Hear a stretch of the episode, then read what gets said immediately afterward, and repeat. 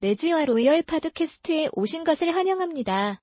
에피소드 1, The Seventh Layer를 마치면서 우리는 돌고래 지느러미가 달린 개는 나무 위에서 무엇을 하고 있습니까? 라는 질문을 했습니다. 6월 3일과 4일 근처에 있는 Shitcoin 2021 conference와 함께 마이애미 to glorify 비트코인을 개최했습니다. 전염병이 시작된 이래로 이것은 세계에서 가장 큰 비트코인 이벤트이자 최초의 주요 대면 암호화 회의였습니다.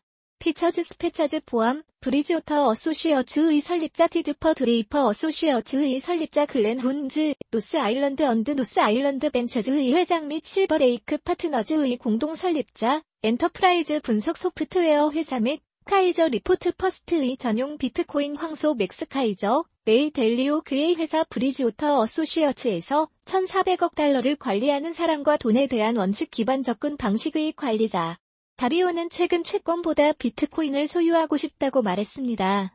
더 말해야 할까요? 10년 동안 30년 만기 국채 수익률을 대수적으로 나타낸 것을 관찰하면 명백한 움직임의 채널 내에서 지속적인 하락 추세를 보여줍니다. 각 되돌림 후에 강한 하락 추세의 특징적인 패턴을 볼 수 있습니다. 이것은 분명히 불리한 위험 보상 비율입니다. 대주적으로 동일한 10년 동안 비트코인의 대수 표현이 있는 채권 패턴은 지속적인 상향 이동 채널을 보여줍니다. 하지만 그게 다가 아닙니다. 또한 채권 패턴과 달리 비트코인의 특징적인 패턴은 되돌림 후 강한 상승 추력을 보여줍니다. 이것은 틀림없고 매우 유리한 위험대 보상 비율입니다. 이 척도는 또한 이러한 상향 추력 이득의 잠재적 백분율을 보여줍니다.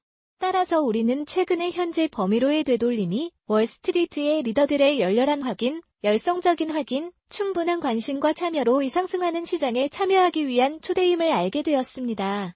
레이 델리오는 세계에서 가장 큰 헤지펀드 회사 폭즈 잡지에 따르면 그의 순자산은 156억 달러로 추산됩니다. 그는 스스로를 전문적인 실수 제작자라고 칭했습니다. 아마도 이러한 태도가 그의 엄청난 성공의 열쇠일 수 있습니다. 달리오는 성공은 아는 것보다 모르는 것을 아는 것에서 옵니다. 라고 말합니다. 성공에 필요한 모든 것을 가진 사람은 없습니다. 우리는 팀이 필요합니다. 그리고 팀은 델리오가 신뢰도 가중, 의사결정이라고 부르는 것을 사용합니다. 델리오는 자신이 비트코인을 소유하고 있음을 밝혔습니다. 지금까지 이 소유권은 그의 지지에 가장 가까운 것을 나타냅니다. 그러나 그는 정부가 비트코인과 국가 통화 시스템의 경쟁을 두려워하여 소유자를 단속할 수 있다는 우려를 거듭 강조했습니다. 그의 논평이 반드시 비트코인을 지지하는 것은 아니지만 레이 델리오는 이를 발명의 지옥이라고 불렀습니다. 기사에서 레이 델리오는 비트코인에 대한 개인적인 생각과 비트코인이 부의 대체 저장고로 간주되어야 하는 경우와 같은 미래 경로를 깊이 있게 공유합니다. 추가 분석에서 그는 부의 저장소로서의 비트코인의 생존 가능성, 중앙은행 화폐 인쇄, 글로벌 접근성, 구매력, 포트폴리오 다양화, 규제 문제 등과 같은 주제를 다룹니다. 비트코인에 대한 델리오의 입장은 시간이 지남에 따라 어떻게 바뀌었습니까? 2017년 9월 28일 밀컨 인스티투트에서 부정에서 긍정으로 비트코인은 현재로서는 효과적인 교환 매체가 아닙니다. 그리고 그것은 부의 효과적인 저장고가 아닙니다. 비트코인에 대한 추측과 참가자의 특성 때문에 이것은 전형적인 거품 유형의 상황이라고 말하고 싶습니다. 레이 델리오는 자신의 비트코인 의견을 공개적으로 표현하기 위해 트위터를 방문했습니다. 그의 트윗에서 그는 2017년 9월 28일 Milken Institute 조식 행사에서 비트코인에 대한 자신의 논평 중 가장 최근 하이라이트를 요약했습니다. 강조하면서 레이 델리오는 비트코인과 같은 공개 암호화폐가 정부와 경쟁하지 못할 것이라는 이전에 표현한 믿음을 확인했습니다. 발행 통화. 그의 강조점은 비트코인과 같은 대체 디지털 통화와 중앙은행이 만든 디지털 통화를 구분하는 것입니다. 그는 또한 비트코인과 같은 암호화폐가 실패하는 이유에 대해 세 가지 설명을 제공했습니다. 1. 암호화폐를 결제 수단으로 수용할 수 있는 장소의 부족. 2. 부의 효과적인 저장소로 간주하기에는 너무 변동성이 심함. 3. 암호화폐의 성공은 정부의 불법화로 이어질 것입니다. 이 정부는 금을 불법화했습니다. 금은 무슨 상관이야? 금은 부의 창고였다. 나는 금보다 비트코인을 선호합니까? 아니요. 2020년 12월 9일 레이 델리오는 Reddit Ask Me Everything AMA 세션을 솔직하게 진행했습니다. Reddit 사용자는 델리오와 직접 소통하여 금융시장에 대한 그의 전망과 비트코인의 잠재력에 대한 그의 견해를 물을 수 있었습니다. 이것은 델리오가 비트코인과 암호화폐에 대한 입장을 누그러뜨리기 시작한 첫 번째 사례 중 하나였습니다. 그는 비트코인과 몇 가지 다른 형태의 디지털 통화가 자산 대안의 형태에서 근과 유사하다고 말했습니다. 그럼에도 불구하고 그는 중앙은행이 보유하고 가치를 교환할 의향이 있는 자산을 보유하는 것에 대한 더 강한 선호를 유지했습니다. 그는 중앙은행이 시장에 돈을 쏟아붓고 자산 가격을 올리는 관행에 대한 우려를 되풀이했습니다. 비트코인 및 기타 일부 디지털 통화, 은 지난 10년 동안 금 및 기타 제한된 공급의 모바일, 부동산과 달리 상점 보유와 유사점과 차이점이 있는 흥미로운 근과 유사한 자산 대안으로 자리 잡았다고 생각합니다. 9회 1월 2021년 1월 28일 중립 2021년 1월 28일 레이 델리오는 Bridgewater 웹사이트에서 비트코인에 대한 자신의 생각을 공유했습니다. 브리지오터는 레이 델리오가 설립한 글로벌 거시 투자 회사입니다. 비트코인에 대한 그의 언급이 반드시 비트코인을 지지하는 것은 아니지만 델리오는 비트코인이 창작의 지옥이라고 말했습니다. 기사에서 델리오는 비트코인에 대한 개인적인 생각과 비트코인이 부의 대체 저장소가 되어야 하는 경우의 미래 경로를 자세히 설명합니다. 그 분석에서 그는 부의 저장 가능성, 중앙은행의 화폐 인쇄, 글로벌 접근성, 구매력, 포트폴리오 다양화, 규제 문제 등을 포함한 다양한 주제를 다룹니다. 비트코인의 가장 큰 위험은 성공이라고 생각합니다. 성공하면 정부가 그것을 죽이려고 할 것이고 그들은 성공할 수 있는 많은 힘을 가지고 있기 때문입니다. 부의 축적의 근본적인 목적이 시간이 지남에 따라 구매력을 유지하거나 늘리는 것이라면 비트코인이 더 많이 느낀다고 생각합니다. 옵션처럼 변동성이 크고 투기적인 자산으로 남아 있습니다. 비트코인은 매우 알려지지 않은 미래에 대한 장기 옵션처럼 보이며 약 80%의 손실을 걱정하지 않아도 되는 금액을 투자할 수 있습니다. 비트코인은 지난 10년 동안 자체적으로 입증되었습니다. 해킹된 적이 없습니다. 따라서 일반적으로 운영 기반으로 작동합니다. 상당한 추종자를 확보했습니다. 어떤 의미에서는 대안으로 부의 저장고입니다. 디지털 시와 비슷합니다. 금연건강증진협회. 그리고 그것이 장점입니다. 2021년 5월 24일 델리오는 긍정적으로 변했습니다. 이때 델리오는 2021년 컨센서스 회의를 위해 5월에 발표된 인터뷰에서 USD 평가 절하에 대한 우려를 표명했습니다. 그는 미국 달러가 50년 전 수준으로 평가절하될 위기에 놓여 있으며 세계 기축통화로서의 미국 달러의 역할이 외부, 특히 중국의 위협을 받고 있다고 경고했다. 그런 환경에서 저축수단으로서 비트코인의 매력은 크고 분명합니다. 다음은 드레이퍼 어소시어츠 DFJ 드레이퍼 유니버시티의 설립자인 팀 드레이퍼입니다. 드레이퍼에 따르면 비트코인은 2023년 초까지 25만 달러에 도달할 것이라고 합니다. 팀 드레이퍼는 빅타임 벤처입니다. 3억 5천만 달러에서 5억 달러 사이의 암호화폐 순자산을 가진 자본가이자 확고한 비트코인 신자. 2014년에 그는 약 3만 개의 비트코인을 약 2,900만 달러에 샀습니다. 그의 예측에 따르면 비트코인은 2022년까지의 가치가 있을 것입니다. 최근 시장 붕괴 이후 우리는 그를 따라잡았고 그가 그 어느 때보다 강세를 보였습니다. 그가 말한 내용입니다. 저는 이것을 단지 위아래로 움직이는 변동으로 보고 있습니다. 시장을 움직이고 통화를 조작하려는 사람들이 있을 것이라고 확신합니다. 그들이 모든 법정 화폐를 통제하기 때문입니다. 하지만 이는 자연스러운 현상이라고 생각합니다. 어떤 비즈니스에서든 비즈니스에 새로운 참여자가 있으면 변동성이 많습니다. 그리고 이 경우 시장이 너무 거대해서 이런 하락은 사람들이 정치 세력에 묶인 것이 아니라 미래의 통화인 암호화폐의 사용자가 되기 시작할 수 있는 좋은 기회를 제공한다고 생각합니다. 당신은 신용카드 회사에 2.54%를 지불하지 않습니다. 당신은 시스템에 얼마나 많은 돈이 있는지를 결정하는 일부 중앙은행에 묶여 있지 않습니다. 인플레이션이 얼마나 많은 것을 앗아갈지 모릅니다. 나는 2022년이나 2023년에 비트코인 가격이 약 25만 달러가 될 것이라는 꽤 좋은 생각을 가지고 있습니다. 하나는 달러가 암호화폐에 비해 가치가 하락할 것이라는 점입니다. 그리고 다른 하나는 비트코인이 전 세계의 모든 통화에서 점점 더 큰 시장 점유율을 차지할 것이라는 것입니다. 저는 기관의 펭귄이 천천히 물 위를 걸어가는 것과 같다고 생각합니다. 그리고 마침내 그들 중 하나가 밀려 들어오고 그 펭귄이 상어에게 잡아먹히지 않는다면 모두 뛰어들게 됩니다. 그리고 저는 아마도 그렇게 될 것이라고 생각합니다. 그러나 기관은 매우 천천히 그리고 조심스럽게 움직입니다. 그들은 새로운 통화를 채택하는 마지막 사람들이 될 것이며 기존 통화로 비즈니스를 수행할 수 없는 경우에만 채택할 것입니다. 그들이 비관론자라면 그들은 비관론자로 살게 될 것입니다. 다음은 글렌 허친즈, North Island and North Island Ventures의 회장이자 Silver Lake Partners의 공동 설립자입니다. Brookings Institution에서 주최한 원탁 회의에서 분산 원장 기술의 미래에 대한 기술 토론에서 블록체인 기술에 대한 은행의 관심. 다음은 글렌 허친즈가 말한 내용입니다. 사설 원장은 인트라넷과 같습니다. 우리가 처음 인트라넷을 사용했을 때를 기억하십니까? 함께 일하는 사람들과 협업할 수 있어서 좋았지만 모든 사람이 원활한 월드와이드 웹으로 연결될 때까지는 상황을 바꾸지 못했습니다. 우리가 사설 블록체인을 가지고 그것을 사용할 수 있다고 생각하는 것은 비용을 낮추기 때문에 은행을 행복하게 만듭니다. 나는 그런 종류의 것들을 많이 듣지 않을 것입니다. 라고 허친즈가 설명했습니다.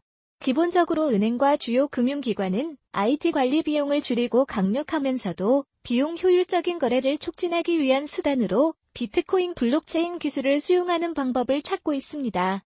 자체 중앙 집중식 블록체인 네트워크를 배포하면서 비트코인을 다른 토큰 또는 가치 저장소로 대체하면 은행이 직관적이고 실시간으로 결제하고 지불 및 자산을 이전할 수 있는 차세대 블록체인 기반 금융 시스템을 개발할 수 있습니다. 그러나 허친즈는 비트코인이 금이 아니라 구리에 가깝다고 강조합니다. 전자제품이 구리 없이 존재할 수 없기 때문에 블록체인은 통화 비트코인 없이 존재할 수 없습니다. 그 비유의 이유는 이것입니다. 네트워크 토큰인 비트코인은 블록체인 네트워크에서 사용자 간의 가치를 전달하는 데 활용됩니다. 비트코인 가치는 수요와 전 세계 수백만 명의 광부가 형성한 전례 없는 수준의 보안에서 파생됩니다. 이 정도 규모의 기술 및 또는 독립적인 상품 통화는 중앙 집중식 조직에서 개발하거나 배포할 수 없기 때문에 비트코인의 가치와 다른 암호화폐에 대한 비트코인의 지배력 이면의 정확성은 개별 통제 범위를 벗어납니다. 허친즈에 따르면 더 나은 비유는 구리입니다.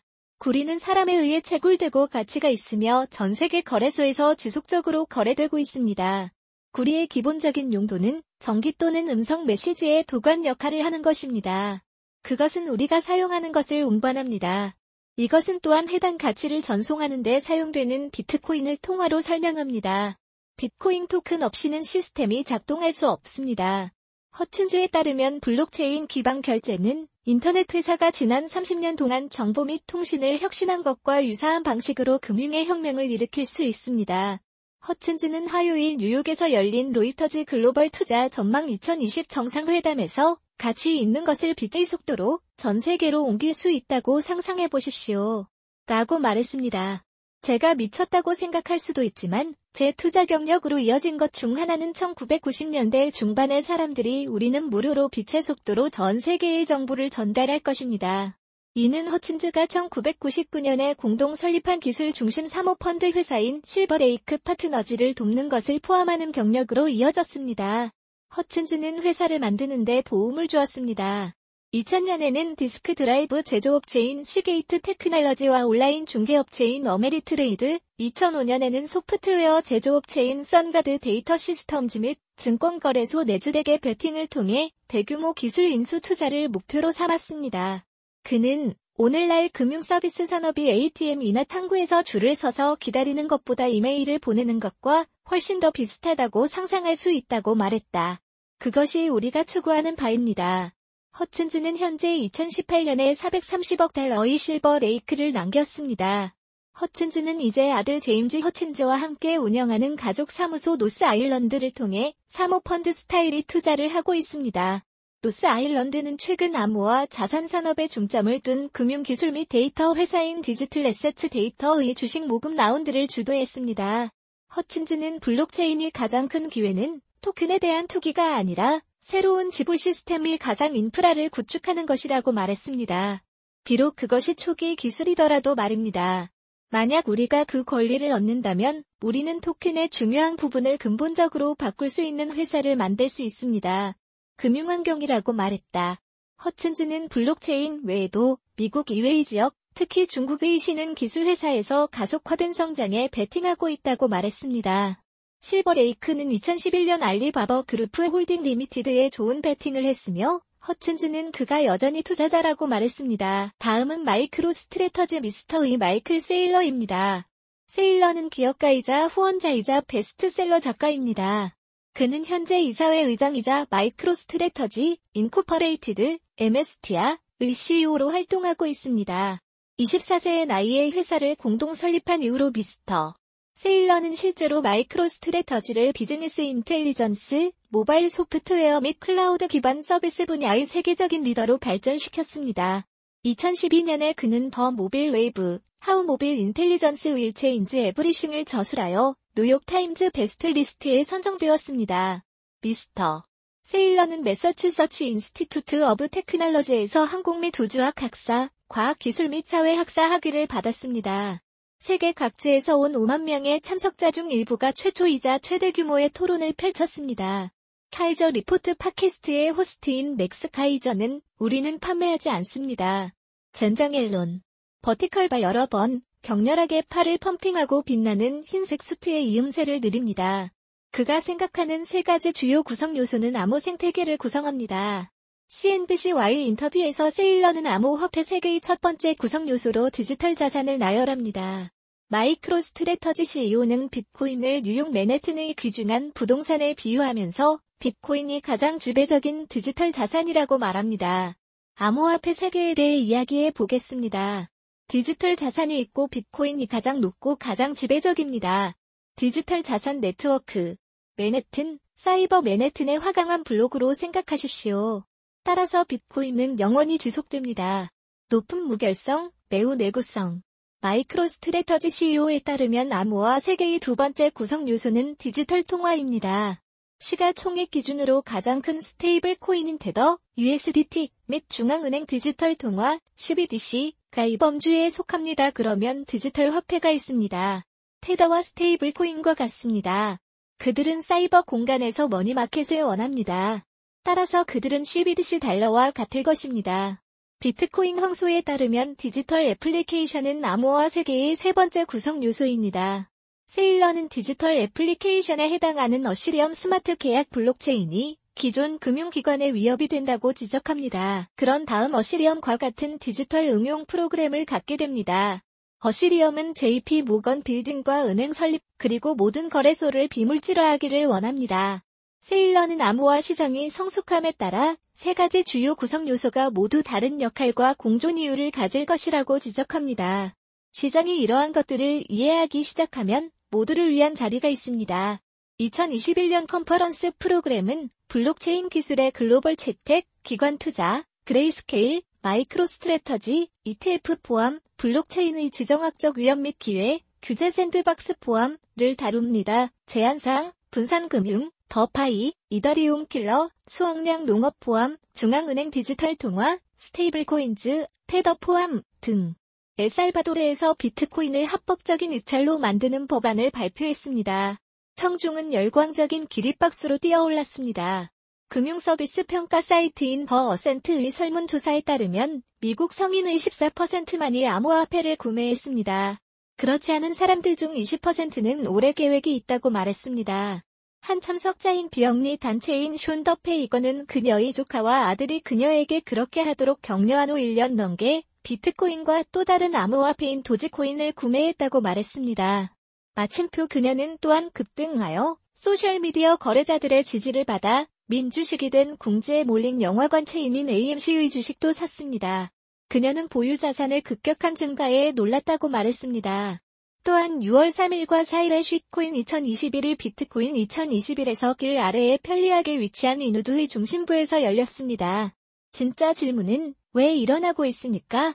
켄 보석은 그의 친구들 중 일부가 세계에서 가장 큰 암호화폐 이벤트 후원에서 외면했을 때 밝은 아이디어를 냈습니다. 맥시는 똥코인이다. 자, 한 달 후, 여기입니다. Shitcoin 2021은 암호화 공간 내의 포괄성을 강조하기 위한 것입니다. 아이러니하게도 행사에서 비트코인 maximalist가 연설하고 있습니다. Shitcoin 2021은 가장 큰 암호화 이벤트 중 하나에 참여하지 않은 모든 회사에 전념합니다. 비트코인 maximalism은 평판이 좋으며 어떤 사람들에게는 가혹하고 유독한 것으로 보일 수 있는 최고의 건전한 돈입니다. 진실은 비트코인 극대주의에는 전혀 문제가 없다는 것입니다.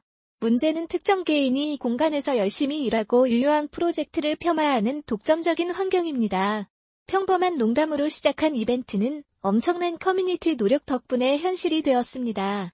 10명 이상의 연사, 20명 이상의 후원자 및 피고자, 열정적인 커뮤니티 회원이 있는 이 이벤트는 참석할 가치가 있습니다. 무엇보다도 가장 좋았던 점은 전체 이벤트가 기부 기반이었다는 것입니다. 참석자들은 1달러만 해도 티켓을 구매할 수 있었고 원하는 만큼 기부할 수 있었습니다. Shitcoin 2021은 암호화 산업 내에서 풀뿌리 운동을 되살렸습니다. 비트코인 A, T, M, S도 윈우드 지역에 뿌렸습니다. FTX라는 암호화폐 거래소는 최근 마이애미 히트의 경기장에 대한 명명권을 구입했습니다. 마이애미 시장인 프랜시스 스와레즈는 올해 시가 암호화폐로 세금 납부를 수락하고 직원들이 급여를 징수하고 대차 대조표의 일부를 보유할 수 있도록 할 것이라고 발표했습니다. 이러한 발표의 실행 계획은 아직 연구 중이었습니다. 절대 절대 말하지 말것 Cryptocurrency Reversals라고 명명할 다음 팟캐스트에서는 달리오 및 퍼친즈, 우리는 다음으로 골드만삭스, ING, Citi, 피델리티를 포함하여 비트코인과 암호화폐에 대한 입장을 완전히 바꿔놓은 글로벌 금융기관에 대해 알아볼 것입니다. 이것은 지금까지 암호 열차의 오른쪽에 있었던 사람들에게 더 많은 연료를 제공할 것이며 여전히 의심스러운 열에 있는 사람들을 더 어둠 속으로 몰아넣을 것입니다. 그럼 다음 시간에 꼭 저희를 만나보세요. 팟캐스트가 유익하셨다면 좋아요 버튼 잊지 마시고 저희 채널 구독도 눌러주세요. 다음 시간까지 쭉 바쁘게 지내요.